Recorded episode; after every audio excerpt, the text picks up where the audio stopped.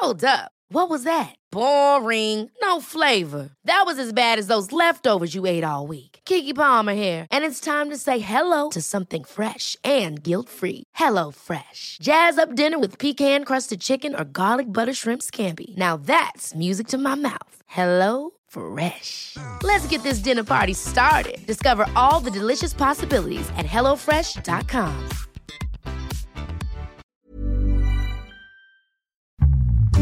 Stocks for beginners. Phil Muscatello and FinPods are authorized reps of Money Sherpa. The information in this podcast is general in nature and doesn't take into account your personal situation. I'm looking for companies that really are early in their journey. They've got incredible potential. Typically, they all have incredible founder teams, a culture of innovation, and Oh, you know they've really got something to the story. But also, these days, I feel that they're at a reasonable valuation. My thesis for each of those kind of looks beyond the hype and sees a day where all of those companies potentially are generating, providing services or products that I feel the world will need more of in the future. Hi, and welcome back to Stocks for Beginners. I'm Phil Muscatello. How can you approach the market today? What place does cash have in your portfolio? And what can better experience teach us? I'm joined today by Luke Hallard from Seven Investing. Hello, Luke. Hi, Phil. Always a pleasure to be on the show. Now, Seven Investing is an American company and you're an Englishman. Just tell us a little bit about um, your role in Seven Investing and what you're providing. Yeah, I'm a lead advisor for the company. We have um, seven lead advisors. We've all got our own domains of interest. I guess I class, I think of myself as the sort of fintech AI innovation guy. So I'm always looking for fun companies for my own recommendations and for my own portfolio that I feel are providing products or services that the world's going to need more of in the future. That's really what drives my own kind of hobbies and interests but also drives uh, my stock recommendations for Seven Investing. Luke, you recently posted a Twitter thread reviewing your portfolio where you reflected on the performance and honestly appraised the role of each company in generating returns. His portfolio review thread is now closing in on half a million views, and that's where you reviewed what was about 20 companies, Luke, uh, from memory? Yeah, I did a bit of a, a transparent look back at the last mm-hmm. 19 years of investing and picked yeah. out 20 sort of interesting stories I tried to learn from as I was doing that review myself. And so after that, you received questions and commenters, and you've had some valuable questions, which generated another thread, which we're going to go through today, uh, because I believe it has valuable lessons for all investors, no matter your knowledge level. So the first uh, question that you dealt with was how do you structure your portfolio?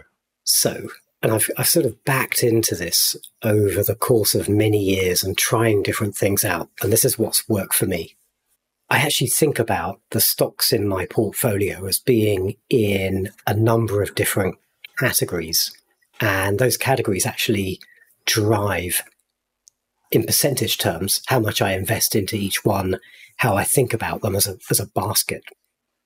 So you know, if you think, Phil, about your own highest conviction stocks, you know, maybe there's three or four or five that, you know, these are, these define my portfolio. And they're, they're almost certainly going to be the largest allocations in your portfolio. But for me, I, I term these my core investments. And these are companies that have just executed almost flawlessly over the period I've owned them. Extremely high conviction for me. And that, that makes up the backbone of my portfolio. So those core stocks, they're about a 6% allocation each. I've got about six or seven of them. So in total, they add up to about 40% of the portfolio. That really is the engine room that kind of drives on my returns. But if I look at the other end of my portfolio, I've got mm. a, a bunch of investments I class as venture stocks, venture investments. And those are tiny allocations, kind of up up to about 1%, typically about half a percent each.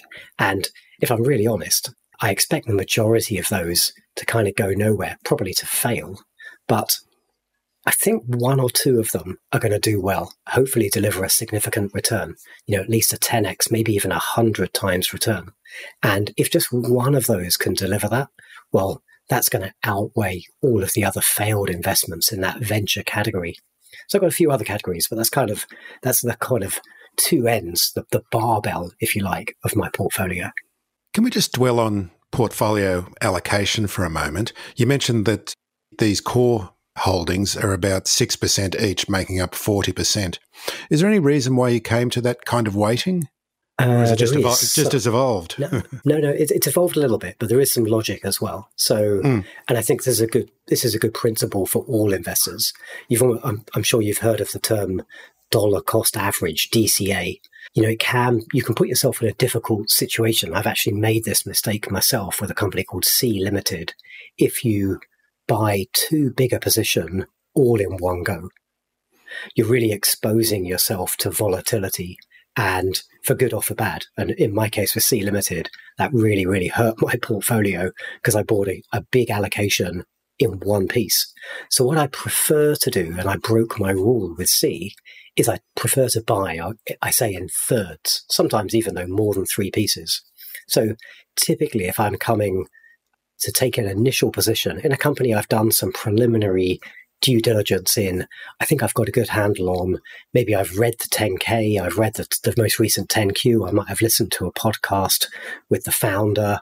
I feel like I understand the company and I want to add it to my portfolio at a potentially a high conviction. Well, I'll typically not take more than a 2% stake initially.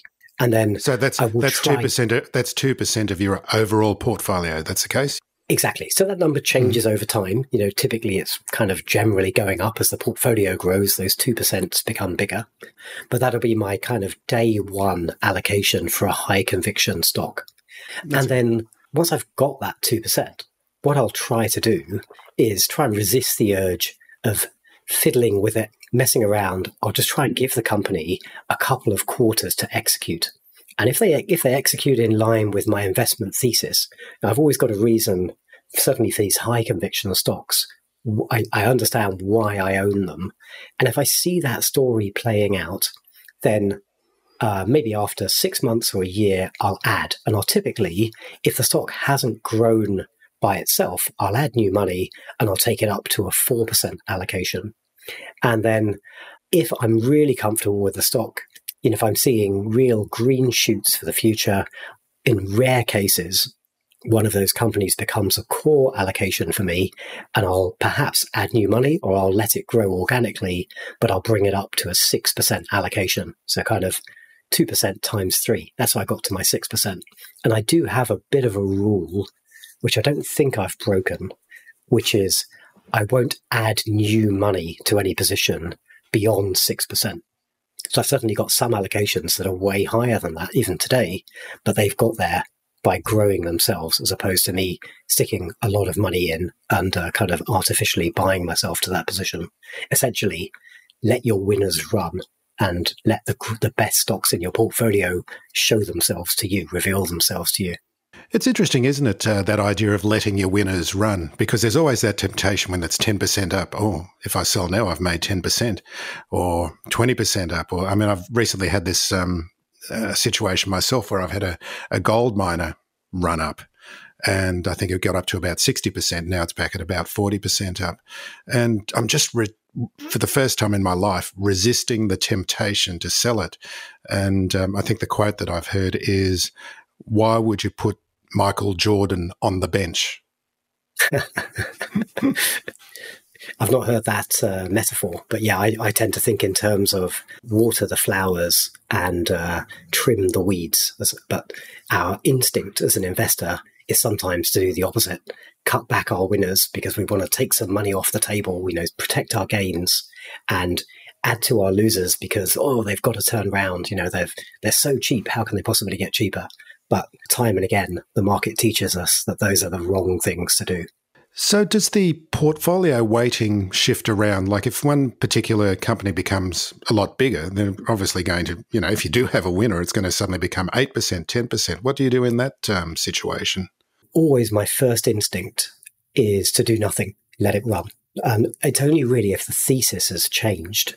I'll give, I'll give, I'll give, actually, there's a caveat to that. So, I won't trim if the thesis is intact because the company is executing, it looks great.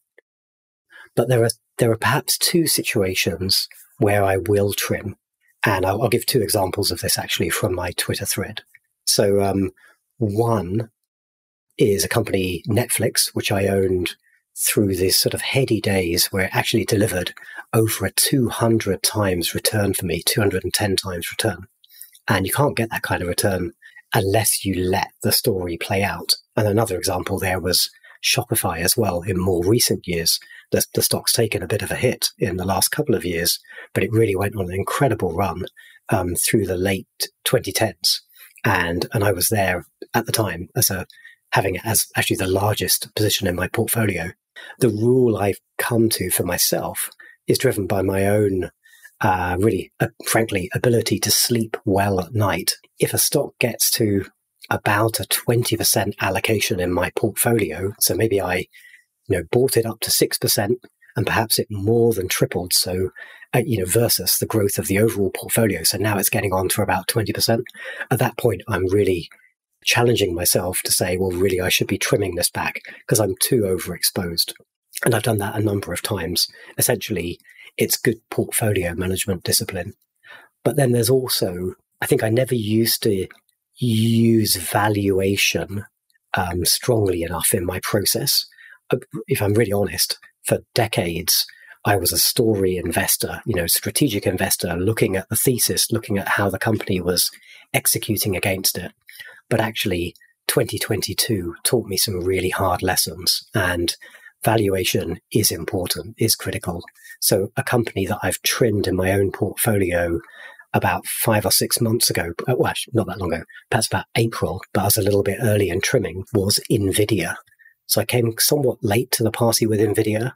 I bought it twice in my own portfolio, I think June and then maybe July or August last year. But it really went on a tremendous run. And I got in before that AI story really started to be seen in the valuation. And now every company is yabbering about AI in their earnings calls.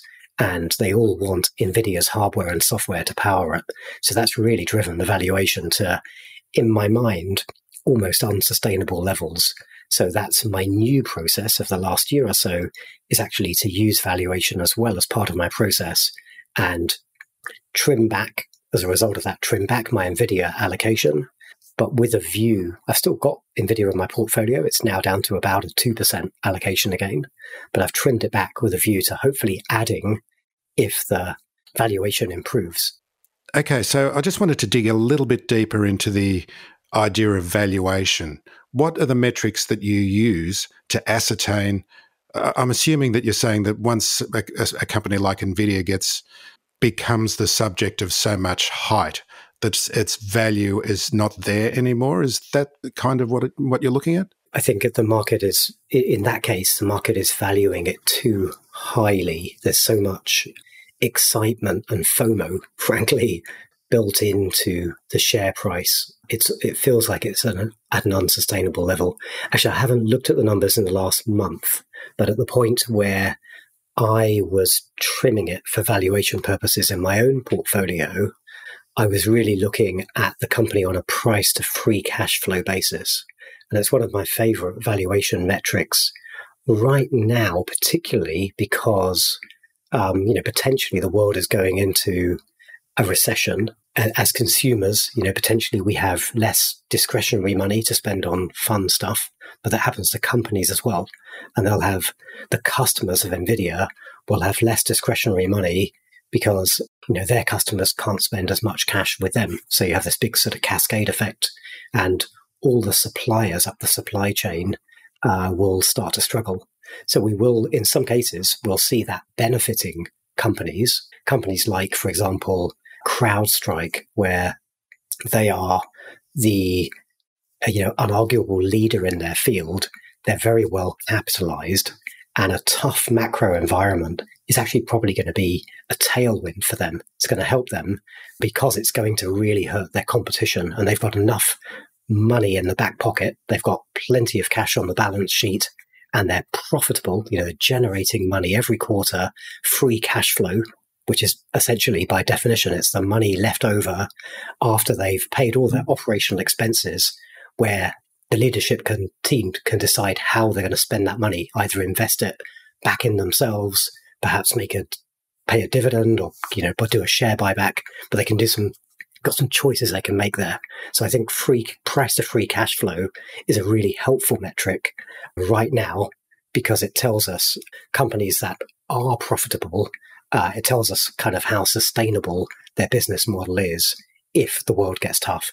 And when I looked at Nvidia on a price to free cash flow basis, back when I bought it, and really back for over, over a decade or two, the company's never really traded much higher than 50 times free cash flow. And about two months ago, three months ago, it was trading at 180 times free cash flow.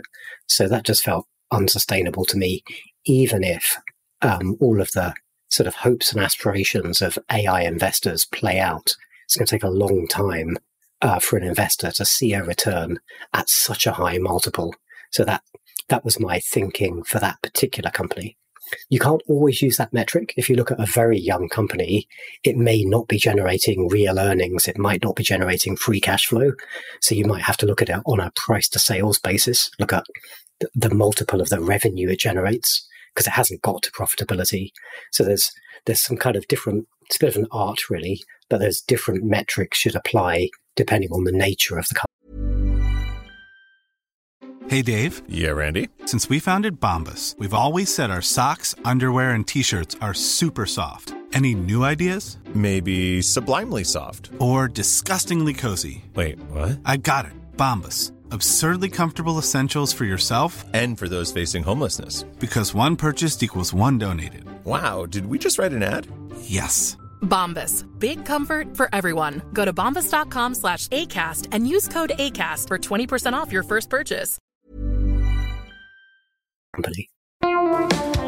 There's a million ways to invest in stocks, but by following a few simple rules, you can avoid many common investment traps and unwanted anxiety. What if you were able to follow seven advisors, seven principles, and seven monthly stock picks on your own terms? Seven Investing might be for you. They want to invest for the long haul in great companies with great leaders who can compound capital for years. Seven Investing are pleased to offer listeners of this podcast a free trial for a week and 33% off the annual price if you sign up using the promo code Stocks for Beginners. This is solid research from experienced advisors who live and breathe the markets. Go to 7investing.com. That's the number 7 investing and use the promo code Stocks for Beginners to get your absolutely free trial and 33% discount on the annual premium plan. I know you like your gardening analogies, and you mentioned green shoots previously. That um, when you're looking at a company where you're investing 2% of your portfolio into, you're looking for green shoots before you commit any more money to it. What do some of those green shoots look like? Uh, um, essentially, it's just is the company executing against the investment thesis? So if we stick with the idea of NVIDIA, back when I added it to my own portfolio, at that time, coming up for about a year ago, actually the company was making the majority of its money from its gaming segment. And if we think about what NVIDIA do, if it really boils down to it, they design GPUs, graphics cards, and smaller graphics cards go in like a regular PC or in like a handheld device. You know, I've got a NVIDIA graphics card on my computer right now, and the gaming segment, which was essentially kind of, you know, home PCs and games but also cryptocurrency mining. That was the dominant sector generating revenues for the company. But it was very clear to me and to many other analysts that wasn't the future of the company. The future of the company was data centers, which are it's a bit more complex, but essentially really big graphics cards, really big GPUs in clusters with some very clever technology to kind of hook it all together to do incredibly powerful parallel processing, which is fundamental to making AI work, essentially to run these large language models and generative AI that we're now seeing uh, lots and lots of examples of across really all industries. And it was very clear to me a year ago that that was to be the future. So the green shoots I was watching for the, the following nine months or so until I trimmed were is the company executing against that data center strategy? And um, are we starting to see growth there? And very quickly data center became the dominant segment for generating revenue and it's now you know a very large part of the company's fortunes but but there's also another little piece and i think it's quite interesting for a company like nvidia we talked there about two of the segments. Well, they have two other segments, and one of those is uh, the NVIDIA Drive platform, essentially autonomous driving. So we all think about Tesla. You know, I've got a Tesla on the driveway, and Tesla have got their own strategy for get, delivering autonomous driving. But actually, if you're not Tesla and you haven't got these incredible engineers and this vertical integration, well, actually, you're probably, if you're a Mercedes or a Ford or a Hyundai, or whoever else, you're probably partnered with NVIDIA to license the NVIDIA Drive platform, which is sensors that go in the car and the software and the really clever stuff in in terms of uh, AI technology to be able to sort of see what's happening in the world and then uh, navigate the car. So everybody else is doing is using NVIDIA essentially, uh, maybe apart from Waymo as well, Alphabet. Now that's a tiny part of the thesis for NVIDIA. It's really not material to their numbers today, but that could be enormous. You know, that could even perhaps eclipse data center as a segment one day in the far future when this stuff is commonplace. And so I, I, like to find sort of green sheets like that as well. Optionality does the company have? These fun little interesting things that it's pursuing almost as a bit of a kind of side mission, but could become something that's quite material in the future.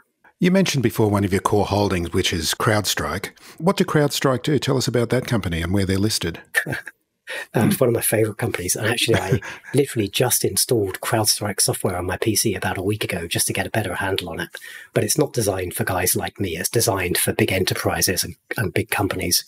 They're an endpoint protection uh, company, so in kind of cyber security. And if we think about what's happening in the world, huge increases in hacking, also state sponsored hackers. You know, you've got governments in different parts of the world with their own kind of hacking teams. And so companies need to protect their data, which is essentially, now it's like mission critical. If you can't protect your data, your reputation is in tatters. You know, your company could literally fall apart. So cybersecurity has always been a top two or three priority for CIOs across all industries. Well, I mean, it's essentially number one priority today. I think it was dueling with remote working and you know keeping the lights on during COVID. Now the pandemic's behind us. Cybersecurity is pretty much unarguably top priority for every CIO. I, have used this phrase with colleagues before. I think there used to be a saying in the maybe the 1980s. Uh, nobody ever got fired for buying IBM. Today, I think you could arguably apply the same uh, logic if you're a CIO to CrowdStrike. It's the Forrester and Gartner leader in endpoint security. So I don't think anyone would ever get fired for picking CrowdStrike for their cybersecurity defense for their organization. And where are they listed? Is are they a Nasdaq listing? Uh, I believe so. Nasdaq under the ticker CRWD.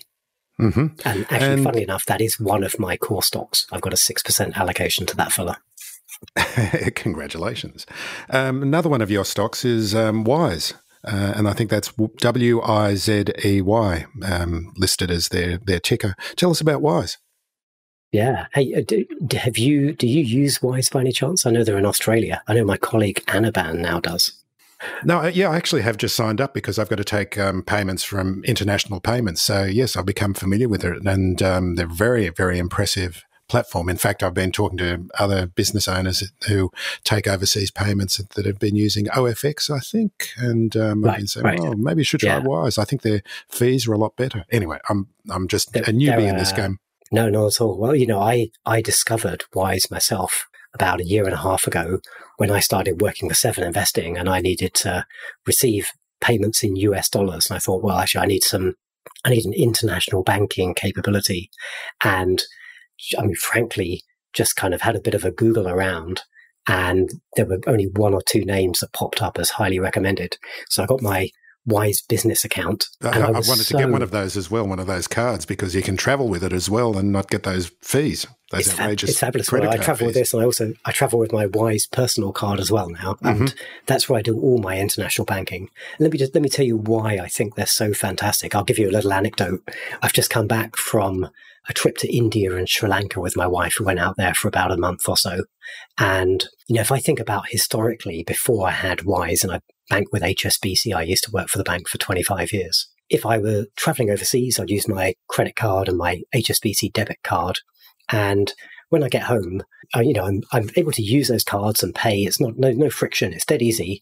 But when I see my statement back home, there are really quite significant fees added on to every transaction, and the banks have to break it out. So it's really in your face how much it's costing you to use uh, these cards overseas. It's not it's not very pretty. So when I traveled to India and Sri Lanka, I was able to in the Wise app just online. I created a little pot, like a basically a, an account in Indian rupees and a separate account in Sri Lankan rupees. And then I was able to do a, a, transfer from sterling into these local currencies. And I had then had essentially sort of kitty of money to spend. When I did that transfer, I got the spot rate. So if you go to Google and say, you know, how many rupees for one pound, that'll give you a number. You know, if you went to your foreign exchange bureau in the, the high street, or if you went to your bricks and mortar bank, they're going to have the price they sell it to you and the price they buy the currency back. And you have this big spread, which can be quite a few percent, particularly on a, a slightly rarer currency like Sri Lankan rupees. You know, you could be losing five or six percent between the buy and the sell price. Well, Wise give you that price you see on Google. These, you get the mid price, which is incredible. And they charge a transparent fee, which is currently about 0.74%, I think. And their target actually as a company is to get that fee to zero. They're trying to target getting costs of FX down to nothing because they, they're making incredible revenues from lots of add-on ancillary services. With my Wise card now, because the UK is a, a fairly pilot market for the company, they're actually able to allow me not even to sort of earn interest on my balance, I can keep my balance fully invested in the MSCI World Index or in Treasury bonds. And if I go buy a cup of coffee, well, automatically on the platform, you know, that three or four dollars disinvests and the coffee gets bought, but I'm kind of fully invested at all times. So wow. I couldn't do that with my HSBC account. It's fantastic. um, yeah. So they really pride themselves on transparency, cost, speed, and convenience. Oh, and I said I said an anecdote from Sri Lanka. So uh, when we were there, I had a local vendor I was trying to send a bank transfer to to pay for a safari, and this chap wasn't really set up properly. And he, he said, "Oh, just do a transfer. Here's my sort of essentially like the local version of my checking account number." If I tried to do that with HSBC, it would have been absolute torture trying to do that with Wise it was dead easy. You know, I already had a Sri Lankan bank account myself, essentially, for the duration of my trip. And it took, it was a case of 30 seconds just to do a transfer to his bank account. Effectively, you're banking like a local. So it's just a really great proposition. I highly endorse it. And I'm, I sounded so enthusiastic there. You know, I'm not paid by the company. Um, yeah, and this is get, no recommendation to buy the stock or anything, but, um, you know, we've both had really a, good experiences with it. Stock. Yeah, it's a mm. great stock. And, you know, funnily enough, it won't be any surprise you hear how enthusiastic I am about the company there. They get, I think, two thirds of their new customers come through referrals. And indeed, I've referred this company to many of my friends and family. And it's interesting the idea that they maintain what are called local liquidity pools. Is that the way they bypass foreign exchange? That they have, like in Sri Lanka, they'll have money and they'll have some cash as well in India and all around the world. Exactly. You uh, mm. you hmm. picked up on where I sort of skipped over how the magic happens. Essentially, when Wise does a transfer from, say, Luke wants he's got pounds and he wants to buy Indian rupees. All Wise essentially do is they make an adjustment in their big ledger in the spreadsheet, and they take some money off me over here and they allocate me some money that they already have over there in India. And no transfer actually takes place, which is why they can essentially do that transfer instantaneously because they don't have to go through this horribly complicated correspondent banking infrastructure that has uh, kind of grown up over the last 30 or 40 years to allow kind of traditional transfers. This is how normal banks send money. It actually goes through lots and lots of hops and steps, which takes time, incurs fees. Wise don't do any of that. They just have these pots of money all around the world. And if you, you know, do a transfer, they just put it down in one pot and then they increase you in the other pot, and there you go. Transfers happened. So let's get back to your portfolio. Cash. What role does cash play in it? Uh, it is critical. It's critical, but I think it's it's somewhat unique to someone in my situation, perhaps because I'm now essentially retired. Uh, have been for about two years as a result of being an investor for 19 years. So I'm not adding new money to my portfolio. In fact, I'm paying myself from my portfolio. I'm kind of taking a withdrawal every month to pay the bills and pay for my Sri Lanka vacations. Now, if you're in that sort of retirement phase of portfolio management, a typical way to navigate that is you have a whole bunch of income stocks. So, you know, some of your stocks will pay you a dividend, and then that's your kind of pocket money, your dividends are what you live on. I have a small number of income stocks, but I haven't really focused on building that allocation in my portfolio. My investments are far more growth oriented. So the way I simulate having essentially the ability to pay myself income is I just have a slug of my portfolio. I think it's currently about 18% of my portfolio in cash. And then that 18% would sustain me for several years of outgoings. But the, the main benefit in terms of portfolio management is because I'm not adding new money to my portfolio every month. If I want to buy a new company, you know, I added to my position in something just a few hours ago. It means I don't have to sell something to generate the money to buy the next thing. Because I don't want to make two decisions if I don't have to. I really just want to make, you know, the one decision I want to make. So having a cash allocation essentially reduces the friction in my decision making allows me to buy without having to figure out what I'll sell at the same time. So that can be quite powerful. And I think when you look over the very long term, I'll look back, say, two years ago, I, I think I was incredibly lucky, more so than good judgment, if I'm really honest. I was retiring in November 2021, and I think my cash allocation was about, give or take, about 10% at the time. So still a substantial amount of money, but I wanted to increase that and build basically more of a cash allocation to give me a bit more of a buffer, but also sell some stuff so that I could build an income portfolio. So start getting some dividends every month, every quarter. And so I sold. I looked across my portfolio. I applied that valuation filter and identified seven or eight companies. Uh, and you'll see these in my Twitter threads scattered around where I just felt they were at the top end of their valuation and if we think back to kind of November 2021, really luck because I was retiring. That's what drove, that's, that's what catalyzed that rather big sell I did. Almost within days, the market suddenly turned and really the backside fell out of my portfolio and I'd gone, I'd taken myself by selling to about 20, 25% cash. Well, as all of my stocks started to almost halve in value in some really extreme cases over the course of 2022.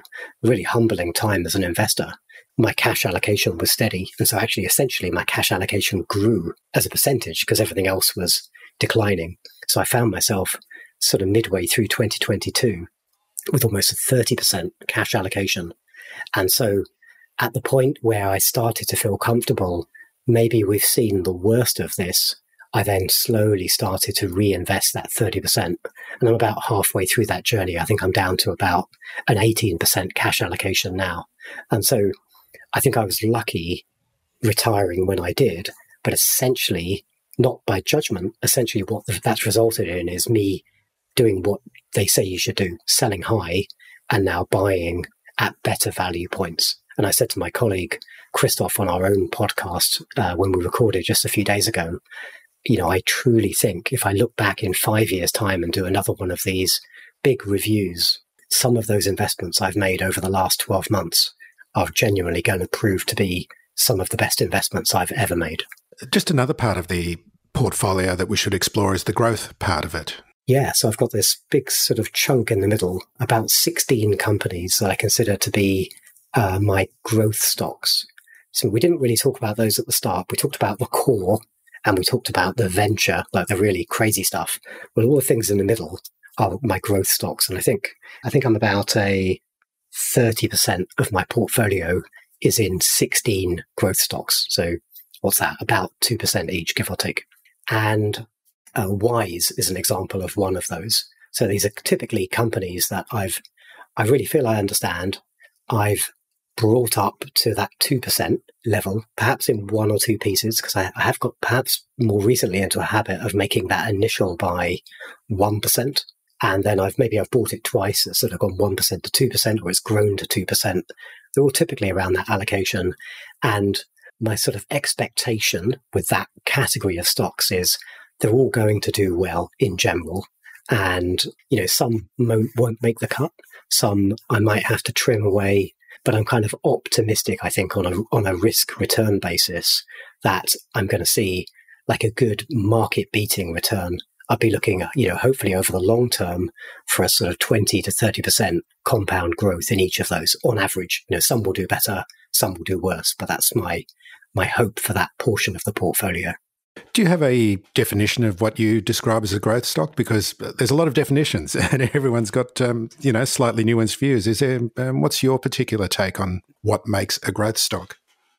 How do you know it's a, a, fish? Like it looks like a fish, or it flaps like a fish? It's, it's, not something that I've owned for years and years and years, and it's become a core stock. So I've that's sort of taken those off the table, but it's still a relatively mature company. So typically, the majority of my growth stocks are sort of small getting into mid caps. So let's say, I'm just sort of waving my hands with these numbers a little bit, but between kind of a $5 billion and a $20 billion valuation, $30 billion valuation. And they're still relatively early in their story. So they have many years of compounding ahead of them.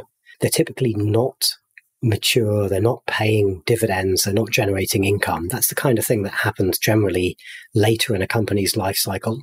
So typically they're expensive on a, most valuations you might look at. They're, they're expensive on those bases, but I'm looking beyond with most of these beyond the, the short term. You know, I, I expect to own all of these companies for 10, 20 years, perhaps never to sell them. And so really when you take a very long view, which by definition is you're looking through multiple cycles of the, of the world sort of retracting turning against growth and then back into growth. I'm looking for companies that really are early in their journey. They've got incredible potential. Typically, they all have incredible founder teams, a culture of innovation, and uh, you know they've really got something to the story. But also, um, these days, I feel that they're at a reasonable valuation. They're, all expensive by typical terms. You know, if you were a Warren Buffett, you probably wouldn't go near any of these with a barge pole. You'd say, oh, they're, they're kind of crazy. There's so much uh, hype built into them. But my thesis for each of those kind of looks beyond the hype and sees a day where where all of those companies potentially are generating, providing services or products that I feel the world will need more of in the future. And so that's kind of the basis of my uh, approach to investing. So, if listeners want to find out more about this Twitter thread, what is your handle? Yeah, well, you can find me on Twitter and now on Threads as well. I've been playing with that. Oh, you've got you've gone over it as well, yeah, have you? yeah, yeah. Um, uh, you can find me at both of those at seven Luke Hallard, number seven Luke Hallard. All lowercase, one word, I believe. Uh, I think they're probably both case intensive, but yeah, so you work with Seven Investing, and this is where we've met and come across each other, and you're going to become a bit more of a regular guest on this podcast. Tell us a little bit about Seven Investing, and um, because listeners can actually find out more of your wisdom and the rest of the team via Seven Investing. We've got an incredible team led by our founder Simon Erickson, who really is a super smart guy who works incredibly hard at trying to understand some of these fantastic companies uh, that I've I've shared today. And, you know, there's a couple that we're both super fans of. And then he has a number of sectors that he's a real expert in. As a firm, we're really, we're trying to make investing accessible to anybody. Uh, for a very reasonable subscription every month, uh, you're buying access to hundreds of stock recommendations. And each of the companies I've talked today about are you know, not giving away too much of the farm. They're seven investing recommendations because I I own everything. Ever catch yourself eating the same flavorless dinner three days in a row? Dreaming of something better? Well, HelloFresh is your guilt-free dream come true, baby. It's me, Keke Palmer. Let's wake up those taste buds with hot, juicy pecan-crusted chicken or garlic butter shrimp scampi. Mm. Hello Fresh. Stop dreaming of all the delicious possibilities and dig in at HelloFresh.com. Let's get this dinner party started.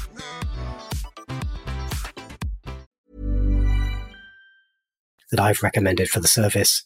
And if you were to come and take a look at the site, and I think we're doing a $1 trial right now, $1, one US dollar, you can sign up and check it out for a week for free and then decide after that, you know, no commitment if you don't, don't like the service after that week, but you're getting access to hundreds of stock recommendations, each of which have a several thousand word thesis. There is an exact summary for each one if you just want to cut to the chase. You've got a half an hour deep dive video where you see me and my co-advisors pitching these stocks to each other with a, a, a very solid presentation deck that you can get a copy of and a really tough Q&A is actually the best part of the process where we really try and drill each other and pick holes in the thesis. Um, you want to challenge. You want, you, you want your ideas to be challenged, don't you? 100%. That's the most powerful thing as an investor, whether you join Seven Investing or not. If you become the ostrich and bury your head in the sand and only look at the information that confirms your own biases, you know, what you believe, well, you're kind of setting yourself up for a nasty surprise. So it's always very valuable, can be painful, but very valuable to go and seek counter opinions from friends or family or from a community like Seven Investing, where you've got a whole range of opinions just opens, it's good to be aware of the bear case, even if you don't believe it. It's good to be able to understand what that is because you've then got a much more rounded idea of the stock yourself. And uh, the recommendations are quite transparent. You keep a record as well on the, that's showing how each of these recommendations are performing over time. Absolutely. Yep. Yep. We mm. uh, highly prize transparency. And, uh, you know, I think the best part of the service really is our Discord, our community. And that's where our members, our subscribers challenge us, ask us tough questions, but also actually add a lot of value as well based on their own unique perspectives. You know, one of the most valuable things I think I mentioned I installed CrowdStrike on my own PC last week. It's really valuable if you can be a customer of the companies you invest in and so I try to do that whenever I can, ideally less artificial than that. You know, ideally I want to be a genuine customer, like a, you know, I'm buying stuff from Amazon every day. I'm an Amazon shareholder. I feel I really understand that proposition as a customer.